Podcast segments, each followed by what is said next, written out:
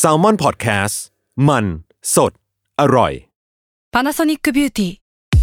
มากกว่าเครื่องเป่าผมด้วยนาโนอีเทคโนโลยีล่าสุดที่จะเปลี่ยนทุกประสบการณ์ที่คุณเคยมีนาโนอีมอยส์เจอร์พลัสเพิ่มความชุ่มชื้นให้เส้นผมหลังใช้งานมากขึ้นถึง 18 เท่า พร้อมชะลอการเฟดของสีผมสำหรับคนชอบทำสีผม ดูแลความชุ่มชื้นทั้งเส้นผม หนังศีรษะและผิวคุณ Panasonic NA0J มีเทคโนโลยีนาโนอีที่ care only you Sign up to The Economist for in depth curated expert analysis of world events and topics ranging from business and culture to science and technology. You'll get the weekly digital edition, online only articles, curated newsletters on politics, the markets, science, culture, and China, and full access to The Economist Podcast Plus. The Economist is independent journalism for independent thinking. Go to economist.com and get your first month free. Pro and Constitution กับผม ไอติมพริตวัชรศิลป์สวัสดีครับผู้ฟังทุกท่านนะครับ ยินดีต้อนรับกับเข้าสู่รายการนะครับ Pro and Con Season 2นะครับกับผมไอติมพริตวัชรศิลป์ในซีรีส์ Pro and Constitution รัฐธรรมนูญไทยดีไซน์ได้ หัวข้อวันนี้ที่อยากจะมาแลกเปลี่ยนกับผู้ฟังทุกท่านนะครับคือเรื่องของระบบเลือกตั้ง พอพูดคำว่าระบบเลือกตั้งเนี่ยคิดว่าทุกท่านที่ได้ไปใช้สิทธิ์เลือกตั้ง เมื่อมีนาคมปีที่แล้วเนี่ยจะมีภาพจำเกี่ยวกับความสับสนของระบบเลือกตั้งที่ถูกนำมาใช้ครั้งแรกในการในในการเมืองไทยเมื่อครั้งที่แล้ว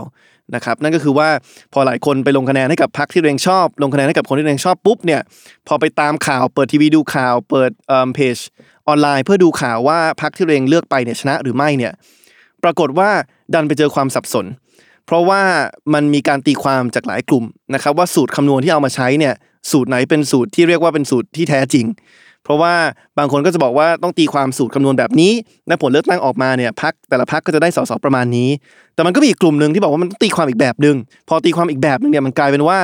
จำนวนสสที่แต่ละพักได้เนี่ย มันมันมันแตกต่างกันออกไปนะครับ แล้วอาจจะด้วยความบังเอิญหรือว่าความโชคร้ายของระบบเลือกตั้งนี้ก็คือว่ากลายเป็นว่าไอ้ความแตกต่างของ 2 สูตรนี้มันสามารถพลิกได้เลยนะครับ ว่าขั้วไหนเนี่ยขั้วที่ครั้งที่แล้วเราเราเรียกว่าขั้วที่สนับสนุนคอสช กับขั้วที่ไม่สนับสนุนเนี่ยขั้วไหนมีจำนวนสสเกินครึ่งหนึ่งในสภาหรือว่าเกิน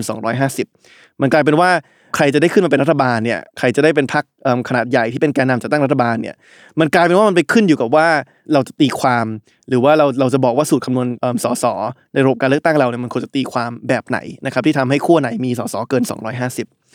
เพราะฉะนั้นวันนี้เนี่ยเราอยากจะชวนทุกคนมาพูดถึงเรื่องของระบบเลือกตั้งนะครับคงไม่ได้ลงลึกถึงไปอธิบายว่าเอ๊ะครั้งนั้นทำไมมันถึงมีความสับสนเกิดขึ้นนะครับถ้าเกิดว่า ใครสนใจเนี่ยลองไป search กันดูในอินเทอร์เน็ตได้ เพราะว่าถ้าจะอธิบายตรงนั้นเนี่ยต้องยอมรับว่ามันทำผ่านพอดแคสต์ค่อนข้างยาก เพราะว่ามันต้องเหมือนกับว่าวาดภาพให้เห็นนะครับแล้วก็แล้วก็เอาสมการมากางดูเลย กลัวว่าจะซับซ้อนเกินไปนะครับแล้วก็ ความจริงซีรีส์นี้เราก็ไม่อยากจะย้อนกลับไปในอดีตมาก แต่อยากจะมองไปถึงอนาคตมากกว่าว่า ถ้าเราสามารถออกแบบระบบการเลือกตั้ง ในรัฐมนูญฉบับใหม่ได้เนี่ยเรายังจะใช้ไอ้ระบบเดิมๆที่มันเกิดปัญหาเกิดความสับสนอยู่หรือไม่นะครับข้อดีข้อเสียมันคืออะไร แล้วทางเลือกของเราเนี่ยมีอะไรบ้าง ทีนี้พอมาพูดถึงเรื่องทางเลือกของระบบการเลือกตั้งเนี่ยความจริงมันจะแตกออกเป็น 3 ส่วน ส่วนแรกเนี่ยเราต้องเราต้องมากำหนดร่วมกันก่อน ว่าเราจะเลือกตั้งสสเขตอย่างไร ถ้าเกิดว่า ครที่พอจำได้เนาะการเลือกสสเขตเนี่ยคือการเลือกตัวแทนในพื้นที่ของเรานะครับใครอยู่สมุทรปราการเขต5ร้อยเอ็ดเขต2นะครับก็จะเลือกตัวแทนที่เข้าไปทำหน้าที่เป็นสสของเขตพื้นที่นั้น อย่างที่ 2 ที่เราต้องมากำหนดร่วมกันเนี่ยคือระบบที่เราจะใช้ในการเลือกสสบัญชีรายชื่อ อย่างที่หลายคนอาจจะพอคุ้นเคยสสบัญชีรายชื่อ คือคนที่เราเรียกว่าไม่ได้ไม่ได้ยึดติดกับพื้นที่เนาะแต่ธรรมดาคือเราไปเลือกพักพักหนึ่งแล้วพักนั้นได้คะแนนเยอะเนี่ยเขาก็จะได้สสบัญชีรายชื่อที่เข้าไปทำงานเยอะขึ้น นะครับมันก็เป็นประเภทที่ 2 ส่วนข้อตกลงร่วมกันที่เราต้องตัดสินใจเป็นอย่างที่3เนี่ยคือแล้วเราจะมีสัดส่วนระหว่างสสเขต กับสสบัญชีรายชื่อกี่คน ถ้าเรายึดกับรัฐมนูลฉบับปัจจุบันเนี่ยจาก 500สสเนี่ยจะมีสสที่เป็นสสเขต 350 จะมีสสที่เป็นบัญชีรายชื่อ 150 ถ้าย้อนกลับไปรัฐมนูลฉบับที่แล้วเนี่ยฉบับ 50เนี่ยสัดส่วนจะอยู่ที่ 375 กับ 125 เพราะฉะนั้นก็ต้องมาตกลงร่วมกันว่า เราจะหาสมดุลหรือว่าสัดส่วนระหว่างสสเขตกับบัญชีรายชื่อแบบไหน ทีนี้มาลงเรียกว่าการตัดสินใจอย่างที่หนึ่งก่อนนะครับก็คือว่าเราจะใช้ระบบเลือกตั้งสสเขตอย่างไร ทีนี้พอเราพูดถึงการเลือกตั้งสสเขตเนี่ยผมขออธิบายระบบต่างๆ ที่เราสามารถเลือกได้เนี่ยโดยการยกตัวอย่างห้องเรียนจำลองห้องเรียนหนึ่งเพราะว่าการเลือกตั้งสสเขตเนี่ยความจริงมันก็ไม่ได้แตกต่างอะไรไปมาก กับการเลือกตั้งหัวหน้าห้องในห้องเรียน สมมุตินะครับเรามีการจัดการเลือกตั้งหัวหน้าห้องเกิดขึ้นในห้องเรียนห้องเรียนหนึ่งนะครับที่มีนักเรียนทั้งหมด 100 คน สมมุติผมขอแบ่งเด็ก 100 คนเนี่ยออกเป็น 2 กลุ่มนะครับเราเรียกว่าเด็กหน้าห้องกับเด็กหลังห้องกันแล้วกันนะครับใครที่ฟังอยู่อาจจะลองย้อนคิดกลับไปดูว่าสมัยที่ตัวเองเป็นนักเรียนเนี่ยตัวเองเป็นเด็กหน้าห้องหรือเด็กหลังห้องเนาะสมมุติว่าเราคิดว่า 100 คนในห้องเรียนเนี่ยโหเป็นห้องเรียนที่ใหญ่เหมือนกันเนาะหนึ่งร้อยคนเนี่ยแบ่งออกเป็นเด็กหน้าห้องเนี่ยสี่สิบคนนะครับแล้วก็แบ่งออกเป็นเด็กหลังห้องเนี่ยอีกหกสิบคน อันนี้คือเรียกว่าเป็น 2 กลุ่มของเด็กนักเรียนในห้องเรียนนั้น สมมุติเราคิดว่ามีการจัดการเลือกตั้งหัวหน้าห้องเกิดขึ้นเนี่ยแล้วมาดูผู้ท้าชิง เราสมมุติว่ามีผู้ท้าชิงทั้งหมด 3 คนนะครับที่เรียกว่าเสนอตัวเองมาเป็น หรือว่าลงสมัครมาเป็นหัวหน้าห้อง สมมติคนแรกเนี่ยเราขอเพื่อให้จำง่ายๆขึ้นต้นด้วยกอไก่นะครับชื่อว่ากาย เราลองนึกดูว่าสมมติกายเนี่ยเป็นนักเรียนหน้าห้องนะครับเรียกว่าเป็นคนที่คุณครูรักที่สุด สอบอะไรก็ได้คะแนนดีสุดเกรดสี่รวดเลยทุกวิชา แล้วก็เป็นคนที่เรียกว่ารักกฎระเบียบมาก คือไม่กล้าที่จะแหกกฎ แล้วก็เป็นขวัญใจคุณครูประจำชั้นนะครับอันนี้ก็เป็นผู้ท้าชิงคนที่หนึ่งชื่อว่ากาย เป็นตัวแทนของเด็กหน้าห้องผู้ท้าชิงคนที่2นะครับขึ้นต้นด้วยขอไข่นะครับ เราจะเรียกเขาว่าเด็กหญิงขนมปัง ก็เป็นคนที่ เรียกว่าอาจจะสนิทสนมกับเด็กหลังห้องก็จริง แต่ว่าเป็นคนที่ก็พอพูดคุยกับเด็กหน้าห้องได้ พูดง่ายๆคือเป็นคนที่เข้าได้กับทุกคน ถึงแม้ว่าจะไม่ได้เป็นคนที่โดดเด่นเรื่องอะไรเป็นพิเศษมาก ไม่ได้เป็นคนที่ทุกคนรู้จัก หรือว่าทุกคนรักขนาดนั้นนะครับ แต่ว่าเป็นคนที่เข้ากับทุกคนได้เป็นคนง่ายๆนะครับอันนี้ก็เป็นผู้ท้าชิงคนที่ 2 แล้วก็ผู้ท้าชิงคนที่3ครับชื่อขึ้นต้นด้วยคอควายนะครับก็คือเด็กชายเคนให้คิดซะว่าเคนเนี่ยเป็นหัวโจเลย คือเป็นเด็กหลังห้องแบบเด็กหลังห้องสุดๆอะ คือต่อต้านอะไรก็จะเป็นคนที่เรียกว่าเป็นแกนนำในการต่อต้านกฎระเบียบบางอย่างที่เด็ก ๆเขารู้สึกว่ามันไม่มันไม่ make sense มันล้าหลัง อย่างเช่น พวกทรงผม เช่นพวกเรื่องของการแต่งกายชุดนักเรียนต่างๆนะครับเพราะฉะนั้นก็จะเป็นคนที่กล้าชนกับคุณครู กล้าชนกับกฎระเบียบ ก็จะได้ใจเด็กหลังห้องไปเยอะมากนะครับแต่ว่าเด็กหน้าห้องที่อาจจะยังแบบยังยึดมั่นกับกฎระเบียบอะไรอยู่อาจจะไม่ได้ชอบสักเท่าไหร่นะครับอาจจะมองว่าเอ๊ะเรียกว่าวีรกรรมของเคเนี่ยอาจจะรบกวนการเรียนของพวกเขา ลองนึกภาพจำลองนี้ดูนะครับว่าสนามเลือกตั้งหัวหน้าห้องของเราเนี่ยที่มีนักเรียน 100 คนเนี่ยมีผู้ท้าชิง 3 คนก็คือกายขนมปังแล้วก็เขน ทีนี้มาถามว่าเราจะใช้ระบบเลือกตั้งอะไรได้บ้างนะครับเพื่อจะกำหนดว่าใครใน 3 คนนี้ชนะ แล้วผมจะแสดงให้ดูนะครับว่าการเลือกระบบเลือกตั้งเนี่ยมันมีความสำคัญมาก เพราะว่าถ้าเราเลือกระบบเลือกตั้งที่เปลี่ยนไปเนี่ยถึงแม้ว่านักเรียนจะยังมีความคิดเห็นเหมือนเดิม เลือกคนเดิมเนี่ยผู้ชนะเนี่ยมันเปลี่ยนไปได้ ระบบที่1นนะครับที่หลายคนคุ้นเคยกันเป็นอย่างดีนะครับเกี่ยวกับการเลือกตั้งสสเขตเนี่ยถ้าชื่อเป็นทางการภาษาอังกฤษเขาเรียกว่า plurality system หรือว่า simple majority นะครับคือระบบเสียงข้างมากธรรมดา พูดง่ายๆคือว่าจัดให้มีการเลือกตั้งใครได้เสียงเยอะสุดคนนั้นชนะไป อันนี้ไม่ต้องอธิบายมากเพราะว่าเป็นสิ่งที่เราคุ้นเคยกันอยู่แล้ว แล้วก็เป็นสิ่งที่น่าจะเป็นธรรมชาติที่สุดสำหรับทุกคนเวลานึกถึงการเลือกตั้งนะครับพูดง่ายๆคือว่า 100 คนเนี่ยเข้ากูหาแล้วก็เลือกได้1คน อ่าถ้าคุณเลือกกาย คุณก็กายให้กายเลือกขนมปังกายให้ขนมปัง เลือกเคนก็กายให้เคนและใครก็ตามที่ได้คะแนนเสียงสูงสุดเนี่ยก็ถือว่าเป็นผู้ชนะไปนะครับอันนี้ก็เป็นระบบเลือกตั้งที่หลายประเทศก็ใช้กันรวมถึงการเลือกตั้งสสเขตในประเทศไทยปัจจุบันก็ใช้ระบบนี้ ทีนี้ถามว่าถ้าเป็นแบบนี้แล้วเนี่ยใครจะมีโอกาสชนะนะครับก็ย้อนกลับไปดูบรรยากาศห้องเรียนเรา อย่าลืมนะครับร้อยคนเรามี 40 คนเป็นเด็กหน้าห้อง 60 คนเป็นเด็กหลังห้อง ถ้าเราใช้ระบบเลือกตั้งแบบนี้นะครับระบบ plurality หรือว่าเสียงข้างมากธรรมดาเนี่ย หรือว่าที่นักเรียนแต่ละคนเลือกได้แค่คนเดียวเนี่ยโอกาสที่ผลลัพธ์จะออกมาเนี่ยน่าจะเป็นประมาณนี้ ก็คือว่าเด็กหน้าห้อง 40 คนเนี่ยน่าจะเทคะแนนมาให้เด็กหน้าห้องด้วยกัน ก็คือเทคะแนนมาให้เด็กชายกาย ครับกายก็จะได้ไป 40 คะแนน ในส่วนของเด็กหลังห้อง 60 คนเนี่ยอย่าลืมว่าพอมันมีผู้ท้าชิง 2 คนก็คือขนมปังกับเคที่มาจากเด็กหลังห้องด้วยกันเนี่ยมันอาจจะมีการที่เสียงแตกได้ นั่นหมายความว่า 60 คนเนี่ยบางคนอาจจะหันไปเลือกเคน บางคนอาจจะหันไปเลือกขนมปัง สมมุติเราบอกว่าโอเคเคนอาจจะมีชื่อเสียงโด่งดังกว่า เพราะว่ากล้าชนกว่า เด็กหลังห้องเลยอาจจะเทไปหาหาเคนมากขึ้นนิดนึงเนี่ยสมมติแบ่งกัน 60คะแนนเนี่ยสาเทไปให้เคนแล้วก็ 25 เทไปให้ขนมปัง ผลปรากฏว่าใครชนะครับ กายนะครับได้ 40 คะแนนจากเด็กเด็กหน้าห้องทั้งหมด ในขณะที่ขนมปังกับเคนเนี่ยแบ่งกันไป 25 กับ 35 จากเด็กหลังห้อง 60 คน ผลลัพธ์ก็คือกลายเป็นว่ากายเนี่ยเป็นผู้ชนะไป นะครับเพราะว่ามีคะแนนสูงสุดคือ 40 คะแนน อันนี้ก็เป็นระบบที่เราคุ้นเคยกันเป็นอย่างดีนะครับความจริงประเทศไทยเวลาเลือกตั้งสสเขตเนี่ยใช้ระบบนี้มาตลอด ถ้าปัจจุบันเนี่ยแต่ละเขตมีสสแค่คนเดียวเนี่ยเราก็ใช้ระบบนี้คือแต่ละคนประชาชนแต่ละคนเนี่ยออกไปเลือกหนึ่งคน ใครได้คะแนนสูงสุดก็ถือว่าเป็นสสเขตไป สมัยก่อนที่เขตเลือกตั้งเราเนี่ยมีสสมากกว่าหนึ่งคนเนาะถ้าจำได้ในสมัยก่อนเนี่ยอย่างรัฐมนูล50 ในการเลือกตั้ง 54เนี่ยเอิ่มเรามีการที่ว่า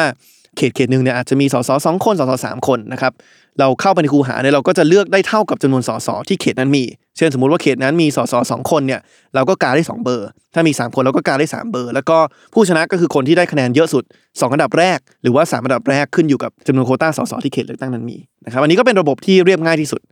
ทีนี้ผลมันออกมาเนี่ยก็คือว่ากายชนะ ถามว่าข้อดีข้อเสียคืออย่างไรของระบบนี้นะครับแน่นอนข้อดีที่ชัดเจนมากคือมันเป็นระบบที่เรียบง่ายที่สุด คือเวลาเราพูดถึงประชาธิปไตยเสียงข้างมากเนี่ยเรามักจะนึกถึง กระบวนการแบบนี้เสมอนะครับก็คือว่าให้มีการเลือกตั้งใครได้คะแนนเยอะสุดก็ถือว่าเป็นผู้ชนะ แต่ว่าบางคนเนี่ยเขาก็บอกว่าความจริงระบบเนี้ยมันไม่ได้เป็นประชาธิปไตยที่แท้จริง ถามว่าทำไมเนี่ยอย่างแรกเนี่ยคือเขาบอกว่าคนที่ชนะเนี่ยอาจจะเป็นคนที่ไม่ได้รับฉันทานุมัติ หรือว่าไม่ได้เป็นคนที่เสียงส่วนใหญ่ชอบก็เป็นไปได้นะครับอย่างถ้าเราย้อนกลับไปดูการเลือกตั้งในห้องเรียนเราเนี่ยกายได้คะแนนเยอะสุดก็จริง 40 คะแนนเนี่ยแต่มันมี 60 คนนะครับที่ไม่เลือกกาย คือมี 40 คนที่เลือก แต่มี 60 คนที่ไม่เลือก เพราะฉะนั้นความจริงกายเนี่ยไม่ได้ถูกเลือกโดยนักเรียนเกินครึ่งหนึ่งของห้องนะครับเขาเลยบอกว่าระบบเนี้ยมันอาจจะผลิตผู้ชนะที่อาจจะได้ใจคนกลุ่มหนึ่งเป็นอย่างมาก คือดึงฐานเสียงตัวเองออกมาได้หมดเลย 40 คะแนน แต่ว่าความจริงคนส่วนใหญ่เนี่ยไม่ได้ชอบขนาดนั้นเขาเลยบอกว่าเอ๊ะหรือว่ามันจำเป็นว่าระบบเลือกตั้งเนี่ยมันต้องถูกออกแบบ เพื่อที่ว่าคนที่ชนะเนี่ยจำเป็นต้องเป็นคนที่ได้คะแนนเกิน 50%ของผู้มีสิทธิ์เลือกตั้ง ปัญหาที่ 2 ที่เขามักจะโจมตีระบบเลือกตั้งแบบ plurality หรือแบบเสียงข้างมากธรรมดาเนี่ยก็คือว่ามันเป็นระบบเลือกตั้งที่มันทำให้มันเกิดการแตกเสียงได้ อย่างที่เราพูดไปในตัวอย่างของห้องห้องห้องเรียนของเราเนี่ย คือพอเด็กหลังห้องมันมีผู้ท้าชิงเกินหนึ่งคนเนี่ย มันเลยทำให้เสียงแตกเนาะ มันกลายเป็นว่าไอ้หกสิบคนเนี่ยแทนที่จะเทคะแนนไปให้อีกคนหนึ่งเพื่อชนะกายเนี่ยกลายเป็นว่าต้องแบ่งคะแนนกันระหว่างขนมปังกับเคน ทีนี้ถ้ามองโลกในในแง่ร้ายเนี่ย คือการแตกคะแนนเสียงแบบนี้มันก็เลยทำให้เด็กหลังห้องเนี่ยไม่มีทางชนะ ถ้าเขาอยากจะชนะเนี่ยมันกลายเป็นว่าเด็กหลังห้องเนี่ยต้องยอมแบบเลือกเขาเรียกว่าถ้าภาษาอังกฤษเขาเรียกว่า tactical voting คือเลือกแบบมีกลยุทธ์นิดหนึ่งก็คืออาจจะบอกว่าอาจจะไปเชิญชวนคนที่ชอบขนมปังมากกว่าเคนเนี่ยว่าเฮ้ยเลือกขนมปังไปมันไม่ชนะหรอก เราเทคะแนนมาให้เคนดีกว่า เพื่อที่ว่าจะได้ชนะเจ้ากายได้นะครับมันก็เลยทำให้บางคนที่ตอนแรกอยากอาจจะชอบขนมปังมากกว่าเคนเนี่ยถ้าเขาอยากให้ เด็กหลังห้องชนะเนี่ยเขาอาจจะต้องจำใจไปเลือกเคนเพื่อที่ว่าป้องกันไม่ให้กายชนะนะครับเพราะฉะนั้นมันเลยทำให้มันเปิดโอกาสหรือว่ามันทำให้การเลือกแบบกลยุทธ์เนี่ยอาจจะอาจจะมีความจำเป็น แล้วก็ทำให้ประชาชนแต่ละคนเนี่ยกลับไม่ได้ลงคะแนนให้กับคนที่ตัวเองชอบที่สุดอย่างแท้จริง เพราะฉะนั้นหลายคนก็เลยโจมตีว่าระบบเนี้ยมันถึงแม้มันเรียบง่ายก็จริง ถึงแม้มันเป็นแบบระบบที่ธรรมชาติที่สุดก็จริงเนี่ยมันไม่ได้เป็นประชาธิปไตยที่สมบูรณ์แบบ หรือว่ามันมีข้อเสียของมัน ทีนี้เรามาดูระบบเลือกตั้งที่ 2 กัน คือถ้าไม่เอาแบบนี้เราจะเอาแบบไหน ระบบเลือกตั้งที่2เนี่ยมีชื่อว่าระบบเลือกตั้งแบบ majoritarian นะครับหรือว่าเสียงข้างมากเด็ดขาดภาษาอังกฤษคือ absolute majority ก็คือการปักธงว่าเนี่ยถ้าคุณจะชนะนะคุณจะชนะการเลือกตั้งเป็นตัวแทนของของห้องเรียนนี้หรือเป็นสสเนี่ยการได้เสียงมากกว่าผู้สมัครคนอื่นอย่างเดียวเนี่ยไม่พอ แต่คุณต้องต้องได้เสียงจากเกินครึ่งหนึ่งของผู้มีสิทธิ์เลือกตั้ง ทีนี้เพราะฉะนั้นเนี่ยถ้าย้อนกลับไปในระบบที่เราพูดคุยกันไประบบแรกเนี่ยระบบ plurality เนี่ยก็คือว่ากายได้ 40 คะแนนในห้องเรียนเนี่ยไม่พอล้วเพราะมันถือเป็นแค่40%มันไม่ได้ถึง 50%ทีนี้คำถามต่อมาคือว่าอ้าวแล้วเราจะออกแบบระบบเลือกตั้งแบบไหนที่ทำให้ผู้ชนะได้เกิน 50%ในเมื่อบางครั้งเนี่ยมันพอมันมีผู้สมัครหลายคนเนี่ยโอกาสที่คนคนหนึงจะได้เกิน 50%มันก็ยากมากมันก็เลยมีข้อเสนอ 2 วิธีนะครับ คือความจริงการทำแบบ หรือว่าการเลือกระบบเลือกตั้งแบบ majoritarian หรือเสียงข้างมากเด็ดขาดเนี่ยมันก็ไม่ได้มี กลไกกลไกเดียว กลไกหนึ่งเนี่ยเขาบอกว่าถ้าอยากให้ผู้สมัครที่ชนะเนี่ยเป็นคนที่ได้เกิน 50%เนี่ยเราก็ต้องเลือกตั้งกันหลายรอบ อย่างเช่น สมมุติว่าเลือกตั้งรอบแรกนะครับกายได้ได้ไป 40เอ่อเคได้ไป 35เอ่อขนมปังได้ไป 25เนี่ยเขาบอกว่าในเมื่อไม่มีใครได้เกินครึ่งหนึ่งเนี่ยเราก็ต้องมีการเลือกตั้งรอบที่ 2 แต่รอบที่2เนี่ยเราจะตัดคนที่ได้คะแนนท้ายสุดออกไปนะครับหรือว่าถ้าสมมุติว่ามีผู้สมัครมากกว่า 3 คนเนี่ย เขาอาจจะบอกว่าถ้างั้นเอาแค่คนที่มา2อันดับแรกเนี่ยมาแข่งกันในรอบที่2พอเอาแค่ 2 คนมาแข่งกันในรอบที่2เนี่ยผลปรากฏมันก็คือว่าคนที่ชนะก็ต้องได้เกินครึ่งหนึ่งอยู่แล้ว เพราะว่าถ้าคุณมีมากกว่าอีกคนนึงแล้วมีแค่2ผู้สมัครแค่ 2 คนเนี่ยคนที่ได้มากกว่าก็ต้องได้เกิน 50%นะครับเพราะฉะนั้นถ้าเป็นรูปแบบเนี้ยเขาก็จะบอกว่าโอเค รอบแรกกายได้ 40 เคนได้ 35 ขนมปังได้ 25 เพราะฉะนั้นตัดขนมปังไป แล้วก็จัดการเลือกตั้งอีกรอบหนึ่งให้กายเนี่ยมามาชนกับเคนหนึ่งต่อหนึ่งเลย ซึ่งถ้าเป็นแบบนั้นปุ๊บเนี่ยโอกาสที่มันจะเกิดขึ้นก็คือว่า พอมาเลือกตั้งรอบสองแล้วขนมปังไม่ได้ลงแล้วเนี่ยไอ้ทุกคนที่เคยเลือกขนมปังเนี่ยก็อาจจะเทคะแนนมาให้เคนก็เลยทำให้ว่าพอเคนมาแข่งกับกายแบบตัวต่อตัวเนี่ยกลายเป็นว่าเคนได้ 60 คะแนน แล้วก็กายได้ 40 คะแนน ก็ทำให้เคนเนี่ยชนะไปแล้วก็ได้เกิน 50%ของผู้มีสิทธิ์เลือกตั้งหรือว่านักเรียนในห้องเรียนนั้น เห็นไหมครับว่าผมไม่ได้ไปเปลี่ยน องค์ประกอบของห้องเรียนเลยนะครับ ห้องเรียนมี 100 คนเหมือนเดิม เด็กหน้าห้อง 40 คนเหมือนเดิม เด็กหลังห้อง 60 คนเหมือนเดิม ความชื่นชอบของเด็กแต่ละคนต่อผู้สมัคร 3 คนเหมือนเดิมเป๊ะเลย แต่พอผมเปลี่ยนระบบเนี่ย ผมสามารถพลิกผู้ชนะจากกายมาเป็นเคนได้ พอผมไปบอกว่าโอเค เลือกตั้งรอบแรกไม่พอต้องมีเลือกตั้งรอบ 2 และเอาแค่คนที่มาสองระดับแรกมาแข่งกันเนี่ยผมพลิกผู้ชนะได้แล้วนะครับ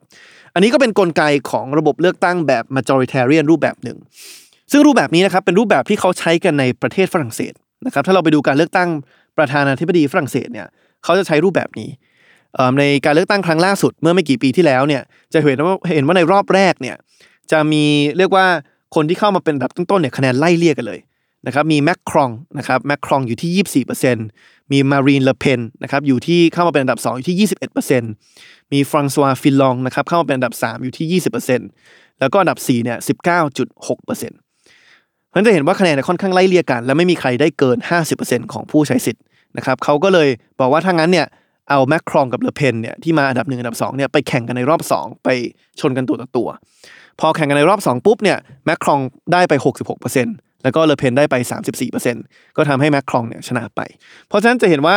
วิธีเลือกตั้งแบบนี้มันก็จะทำให้มันเป็นการ เรียกว่ารับรองแหละว่าคนชนะเนี่ยได้เกิน 50%ของของคะแนนเสียง แต่ว่าบางคนก็จะบอกว่าเฮ้ยมันเสียงบประมาณเสียเวลาไหมที่ต้องมาจัดการเลือกตั้งสองครั้ง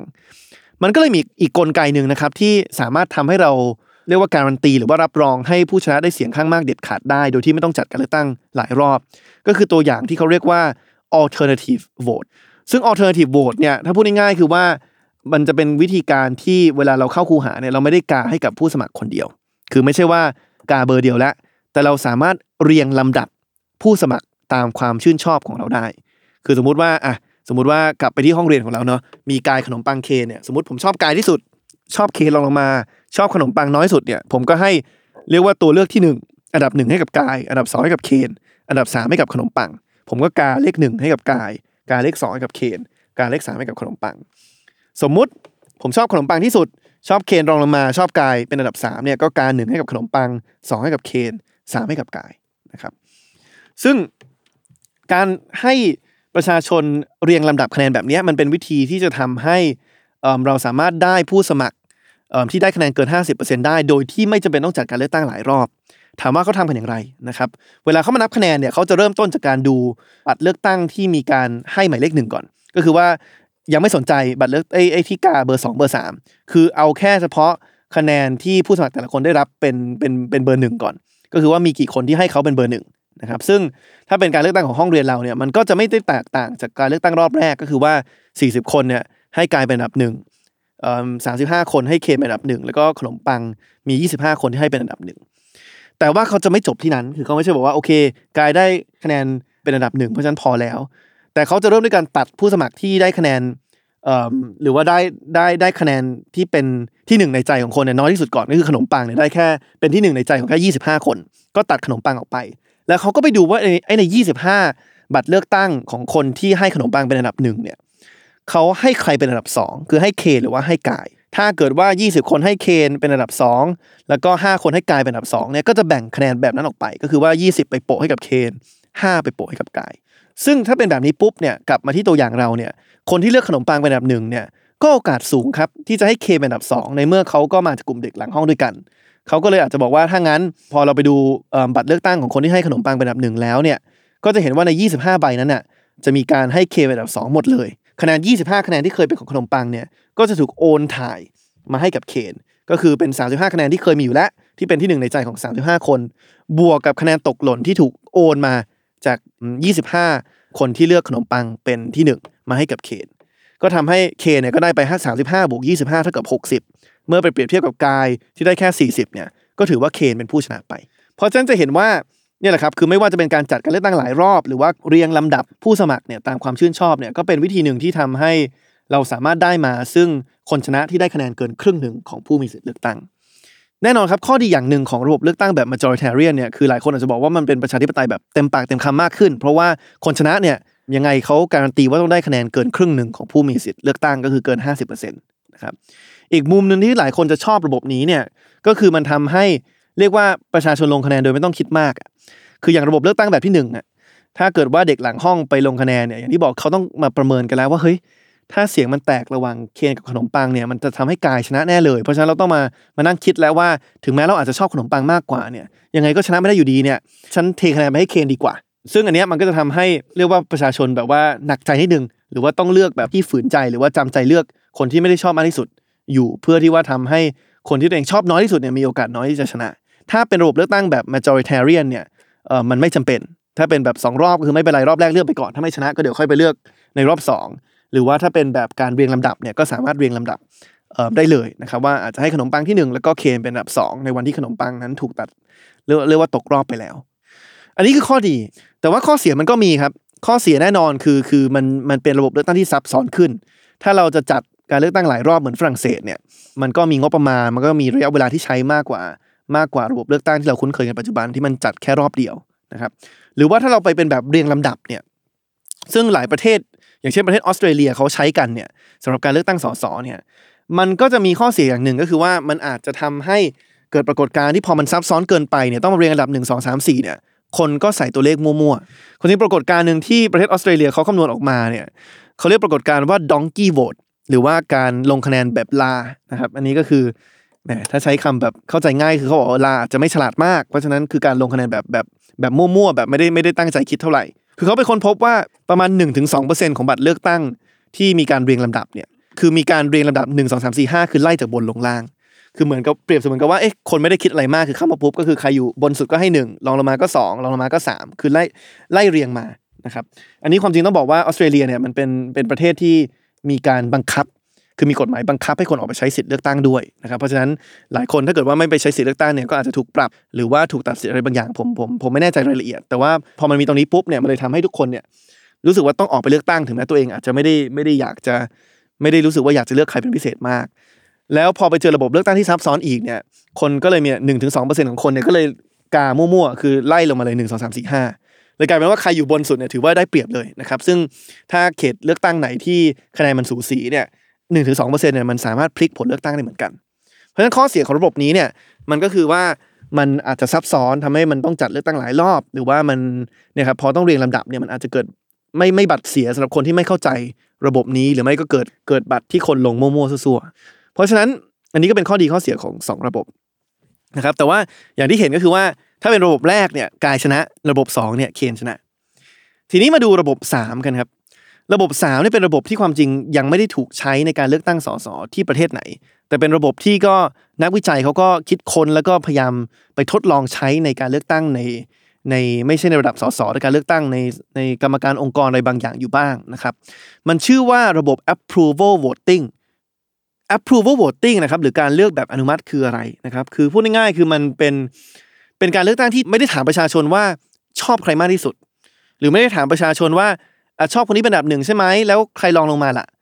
แต่ถามประชาชนว่าคุณโอเคกับใครบ้าง คือไม่ต้องบอกฉันว่าชอบคนไหนที่สุด ไม่ต้องบอกฉันว่าชอบคนนี้มากกว่าคนนั้น แค่บอกฉันว่าคุณคุณพอรับได้กับใครบ้าง หรือว่าคุณพร้อมจะอนุมัติใครบ้าง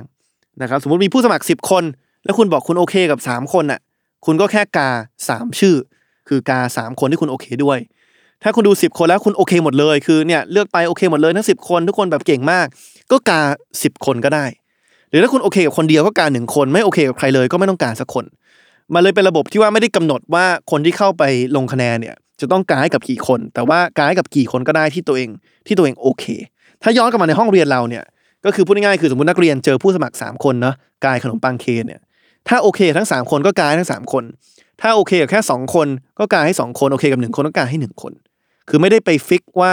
แต่ละคนกาได้กี่เบอร์นะครับทีนี้พอเป็นแบบนี้ปุ๊บเนี่ย อะไหนท่านผู้ฟังลองคิดดูครับว่าผลเลือกตั้งมันจะออกมาใครชนะนะครับอย่าลืมว่าถ้าเป็นระบบ plurality นะครับเสียงข้างมากธรรมดากายชนะ ถ้าเป็นระบบ majoritarian เสียงข้างมากเด็ดขาดเคนชนะ ถ้าเป็นระบบ approval voting หรือว่าเลือกแบบอนุมัติใครจะชนะคำตอบที่น่าจะเป็นไปได้มากที่สุด ก็คือกลายเป็นว่าขนมปังอาจจะชนะครับ เพราะว่าถ้าย้อนกลับไปถึงลักษณะนิสัยของเรียกว่านักเรียนสมมติ 3 คนที่ผมตั้งโจทย์มาเนี่ย ขนมปังเป็นคนที่เข้าได้กับทุกคนเนาะ คือกายเนี่ยเป็นลักษณะแบบเด็กหน้าห้องที่ได้ใจเด็กหน้าห้องเป็นที่รักของคุณครู แต่ผมเชื่อว่า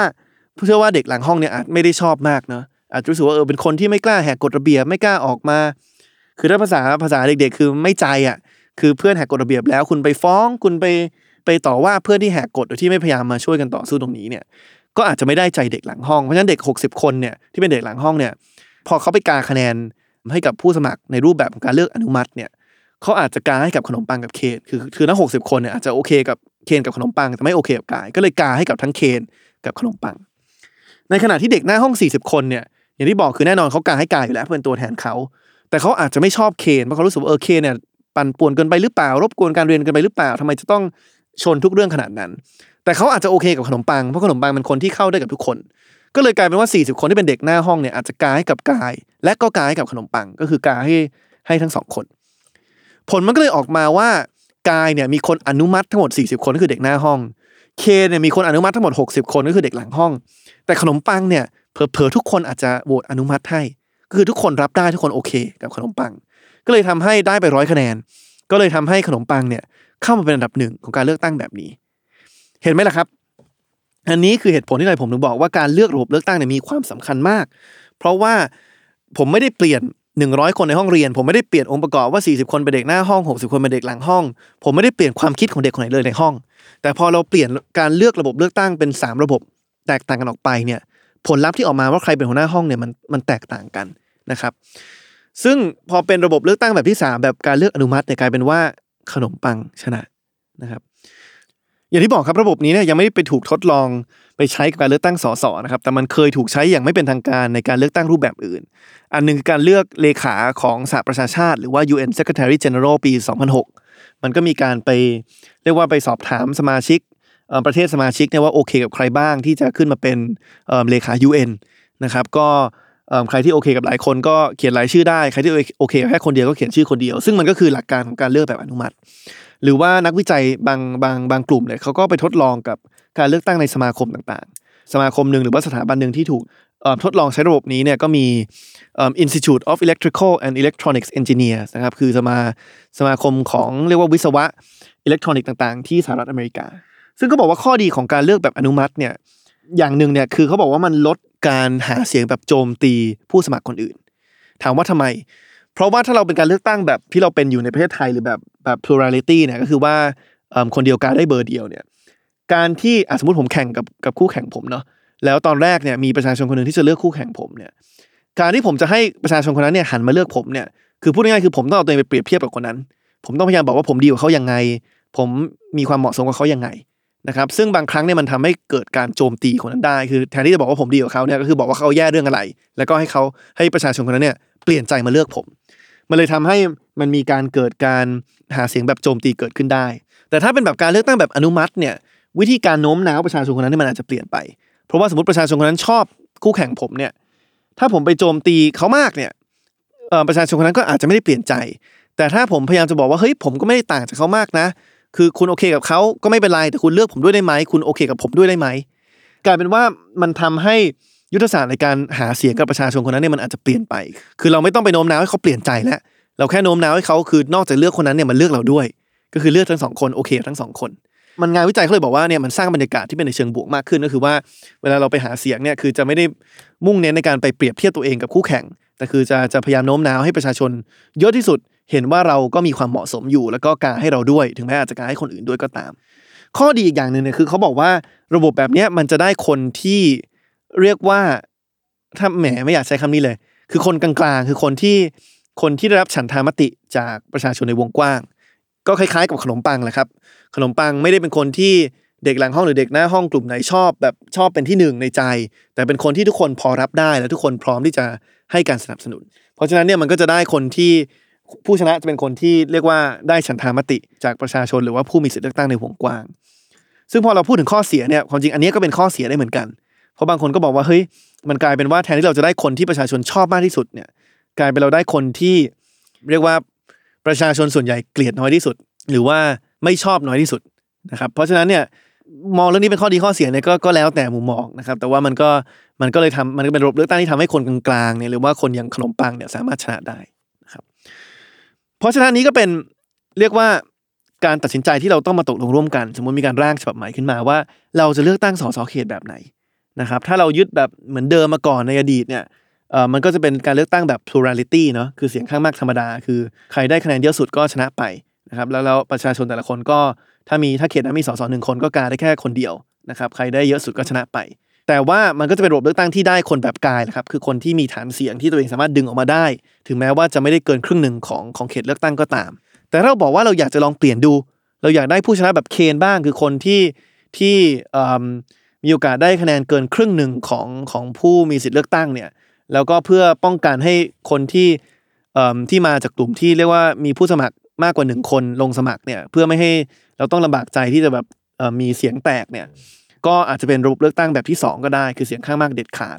อาจจะเป็นการให้ประชาชนมาเรียงลำดับ แล้วก็เลือกทีเดียวไปเลย หรือว่าเป็นเลือกหลายรอบเหมือนฝรั่งเศสก็ได้เหมือนกันนะครับ หรือว่าถ้าเราบอกว่าเราโอ้โหเราต้องการผู้ชนะ หรือว่าสสเขตที่เป็นคนกลางๆ ที่แบบว่าอาจจะไม่ได้เป็นขวัญใจใครสักเท่าไหร่ แต่ว่าทุกคนยอมรับทุกคนทุกคนพอโอเคด้วยเนี่ยก็เราก็สามารถเปลี่ยนเป็นการเลือกตั้งแบบอนุมัติได้นะครับก็คือว่าพอเราเข้าคูหาเนี่ยคือไม่ได้เลือกแค่คนเดียวไม่ได้เรียงลำดับและ แต่ว่าเราเลือกกี่คนก็ได้เท่าที่เราโอเคด้วยนะครับเพราะฉะนั้นการที่เรามาตัดสินใจว่าจะเลือกระบบไหนเนี่ยมันก็ขึ้นอยู่กับว่าเรามองว่าสสของเราเนี่ยสสเขตของเราเนี่ยควรจะเป็นคนแบบไหน ควรจะเป็นคนแบบกายที่ดึงฐานเสียงตัวเองได้เยอะ ควรจะเป็นคนแบบเคนที่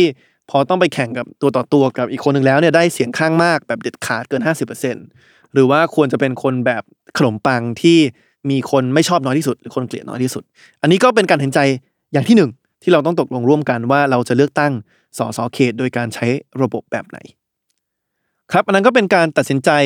อย่างที่หนึ่งนะครับว่าเราจะเลือกตั้งสสเขตเอ่อกันโดยการใช้ระบบแบบไหน ทีนี้เดี๋ยวเราจะพักกันสักครู่นะครับแล้วก็เดี๋ยวหลังจากพัก กันเสร็จแล้วเนี่ยเราจะมาพูดคุยถึงการตัดสินใจ อย่างที่สองที่เราต้องตัดสินใจร่วมกันก็คือว่าแล้วในส่วนของสสบัญชีรายชื่อล่ะ เราควรจะใช้ระบบเลือกตั้งแบบไหนกันดีครับ This episode is brought to you by Shopify. Whether you're selling a little or a lot, Shopify helps you do your thing, however you cha-ching. From the launch your online shop stage, all the way to the we just hit a million orders stage. No matter what stage you're in, Shopify's there to help you grow. Sign up for a $1 per month trial period at shopify.com slash special offer, all lowercase. That's shopify.com slash special offer.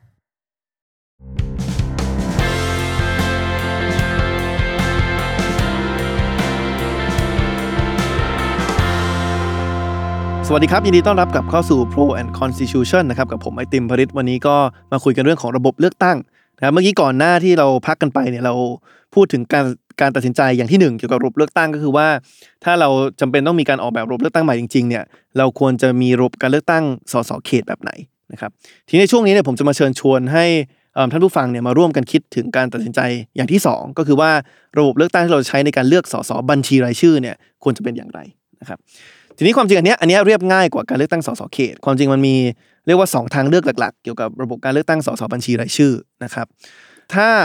ใครที่พอจำได้เนาะในวันที่เราไปเลือกตั้งสสบัญชีรายชื่อเนี่ยคือพูดง่ายๆคือมันจะมีสิ่งที่เราเรียกว่า party list ภาษาอังกฤษของบัญชีรายชื่อคือ party list ก็คือพูดง่ายๆคือ แต่ละพรรคการเมืองเนี่ยเขาก็จะไปจัดสรรมาว่าสสบัญชีรายชื่อเขาเนี่ยมีใครบ้าง ถ้าเกิดว่าในการเลือกตั้งล่าสุดเนี่ยคือแต่ละพรรคก็ใส่ชื่อได้มากที่สุด 150 ชื่อ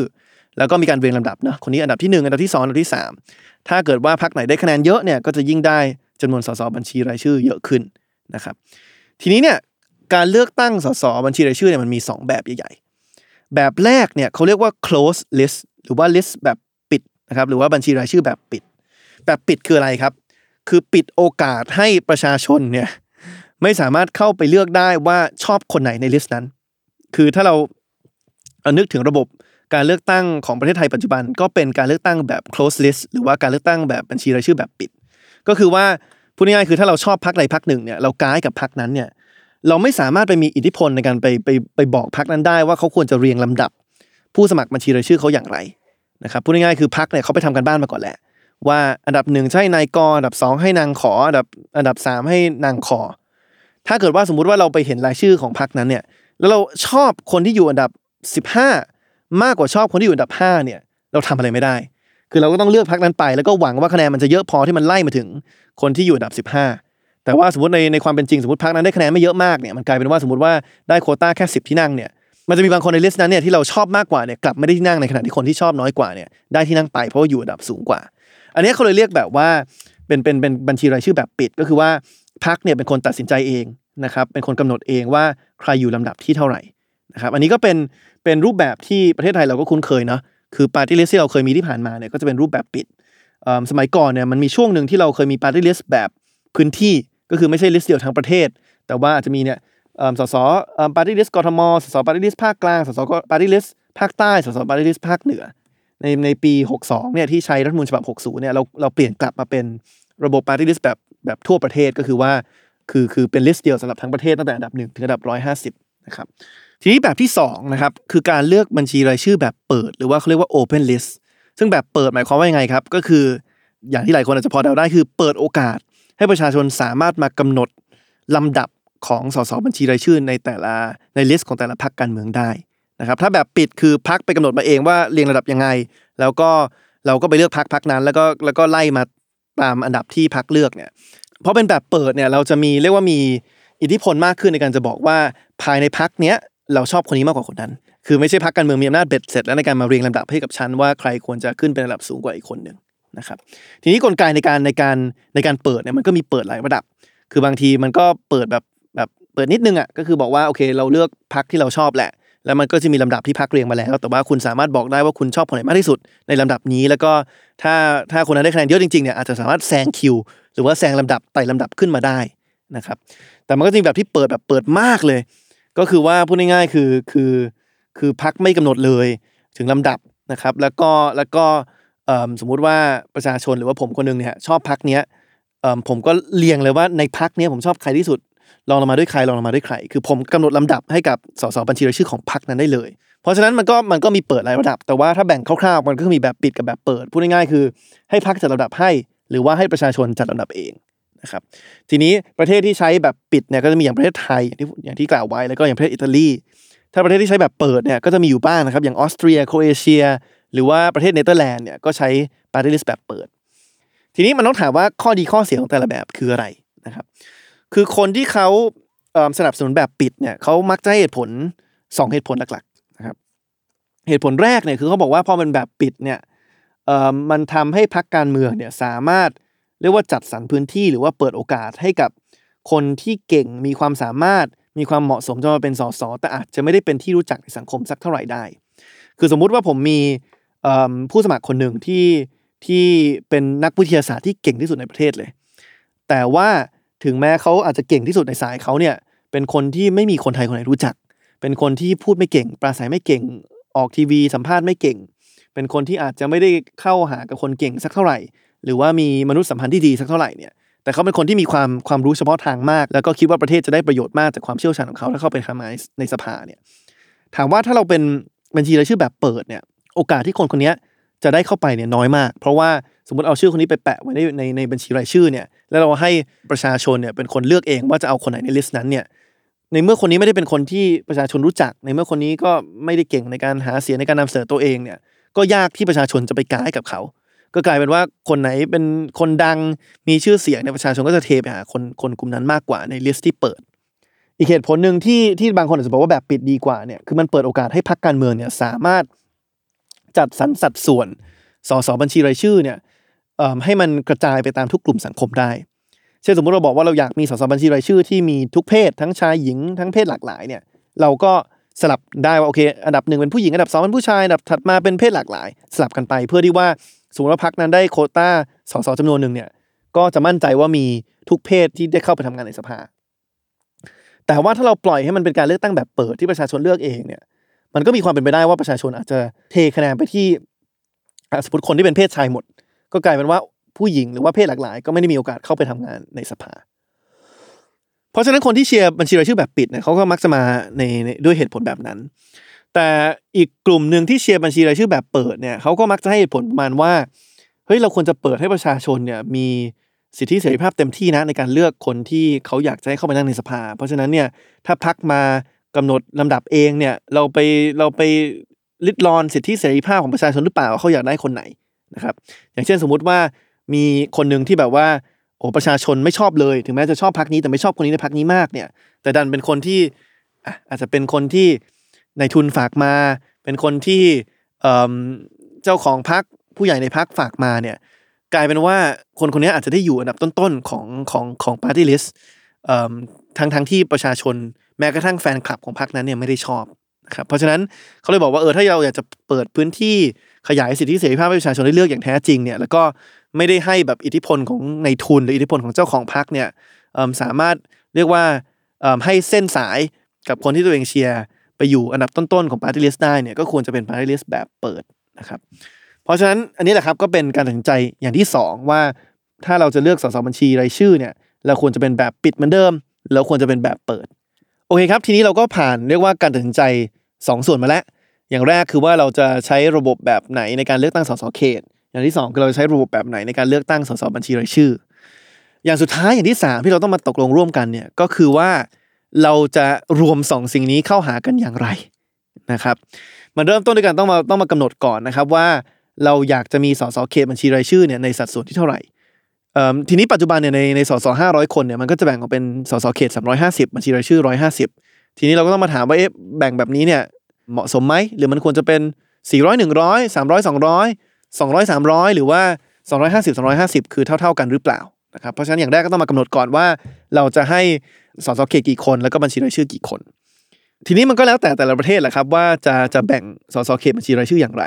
บางคนก็บอกว่าของไทยเองเนี่ยพอแบ่งไป350 150เนี่ยก็จะบอกว่าเออเราเอ็นเอียงมาทางด้านเขต เยอะไปหรือเปล่านะครับแต่ว่าถ้าจำกันได้ในตอนที่เปลี่ยนจาก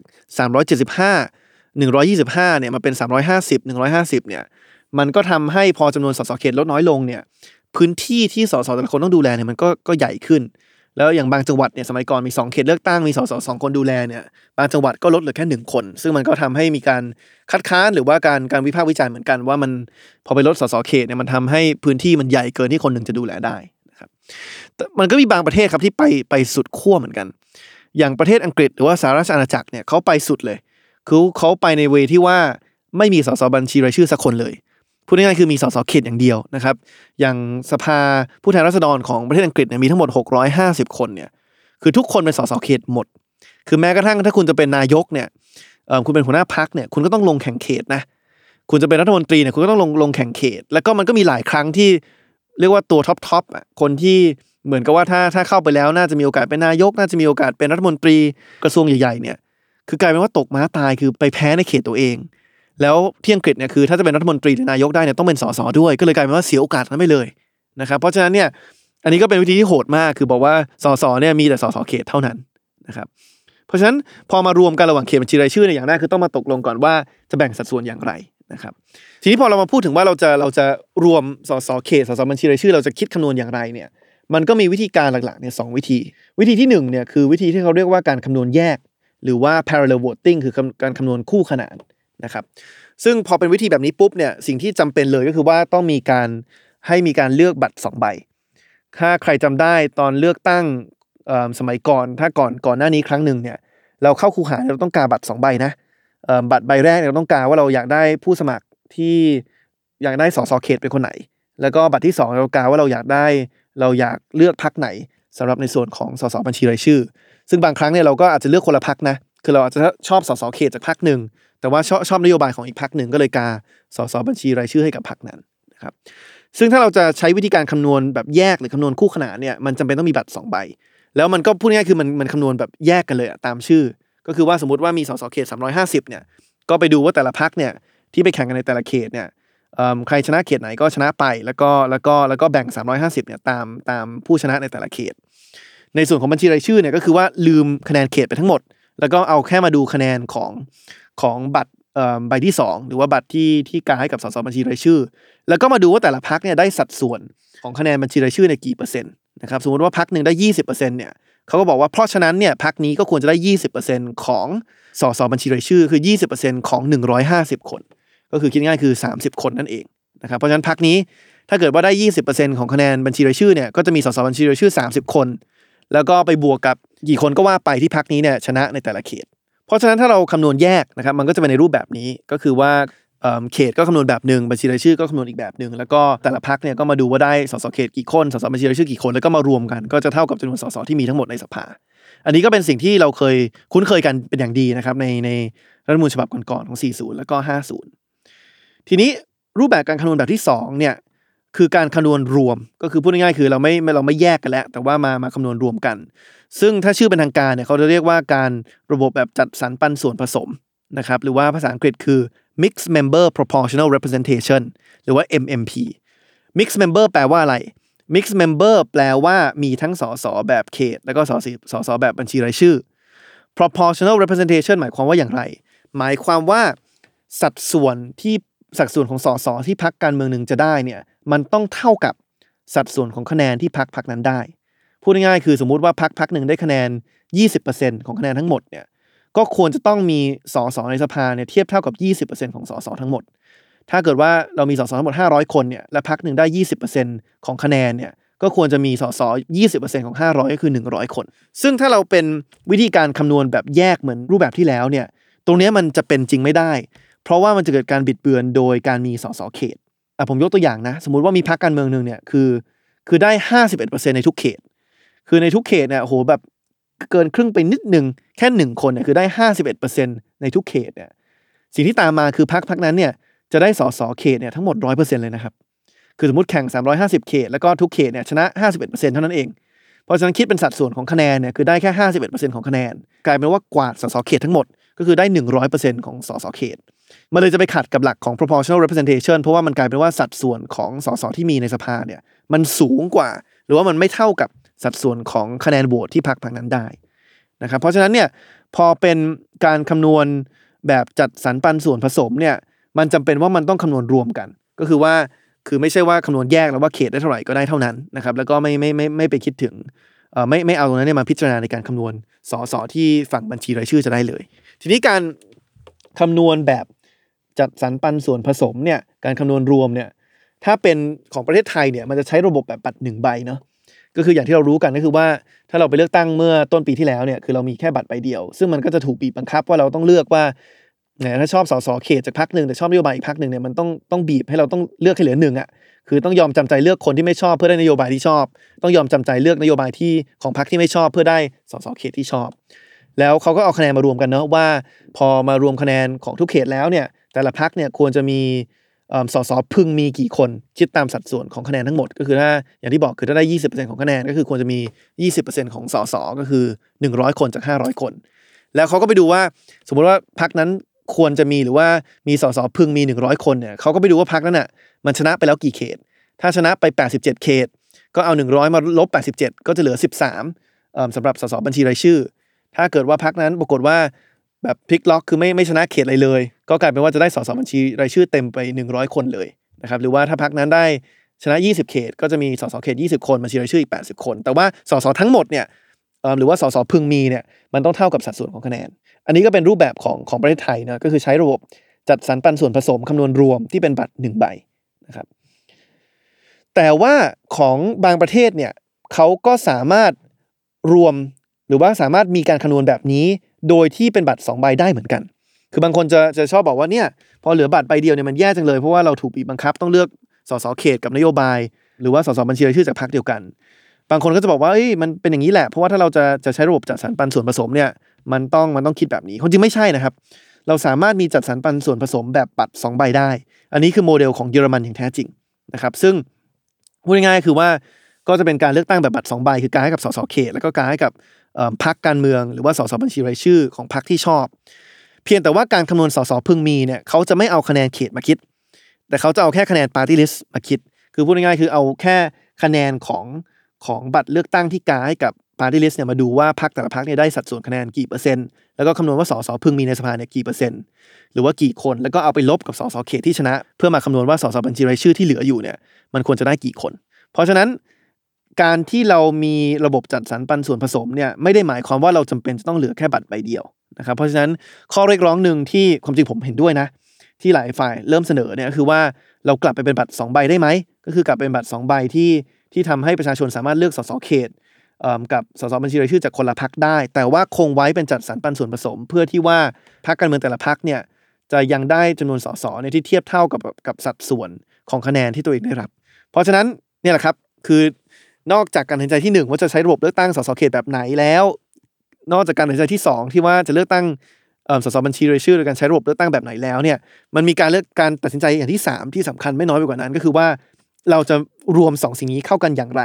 เราจะมีสสเขตกี่คนบัญชีรายชื่อกี่คน แล้วก็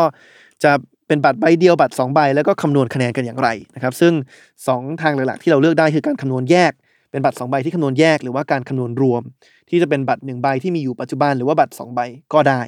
รายละเอียดมันมีเยอะนะครับ เพราะว่าอย่างอย่างอย่างอย่างเช่นหลายคนจะบอกว่าเออทำไมพอจัดสรรปันส่วนผสมแล้วที่เราเป็นอยู่เนี่ยมันถึงมีสสพักเล็กเยอะจัง คือได้ไม่กี่คะแนนก็เข้าไปนั่งแล้วเนี่ยมีแค่หนึ่งคนเนี่ยมันก็มีวิธีการที่ที่กำจัดสิ่งเหล่านี้ได้ อย่างเยอรมันเนี่ยเขาจะบอกว่าพักใดก็ตามที่จะมีที่นั่งแม้กระทั่งที่นั่งเดียวในสภาเนี่ยต้องได้คะแนนเกิน 5%ของคะแนนทั้งหมด เพราะฉะนั้นพรรคการเมืองไหนที่มีคะแนนนิดเดียวเนี่ยได้แค่แบบ 1% 2%ของของคะแนนทั้งหมดเนี่ยก็ถือว่าจะโดนโดนโดนตัดสิทธิ์ออกไปเลย คือพรรคไหนที่จะมีที่นั่งในสภาได้เนี่ยต้องมีอย่างน้อย5%ซึ่งถ้าคิดเป็นจำนวนสสเนี่ย5%ของ500ก็คือ25คนขึ้นไปนะครับพูดง่ายๆคือ ถ้าคิดในสภาไทยนะพรรคไหนที่ได้คะแนนน้อยกว่าพรรคเสรีรวมไทยอะก็คือหายไปหมดเลย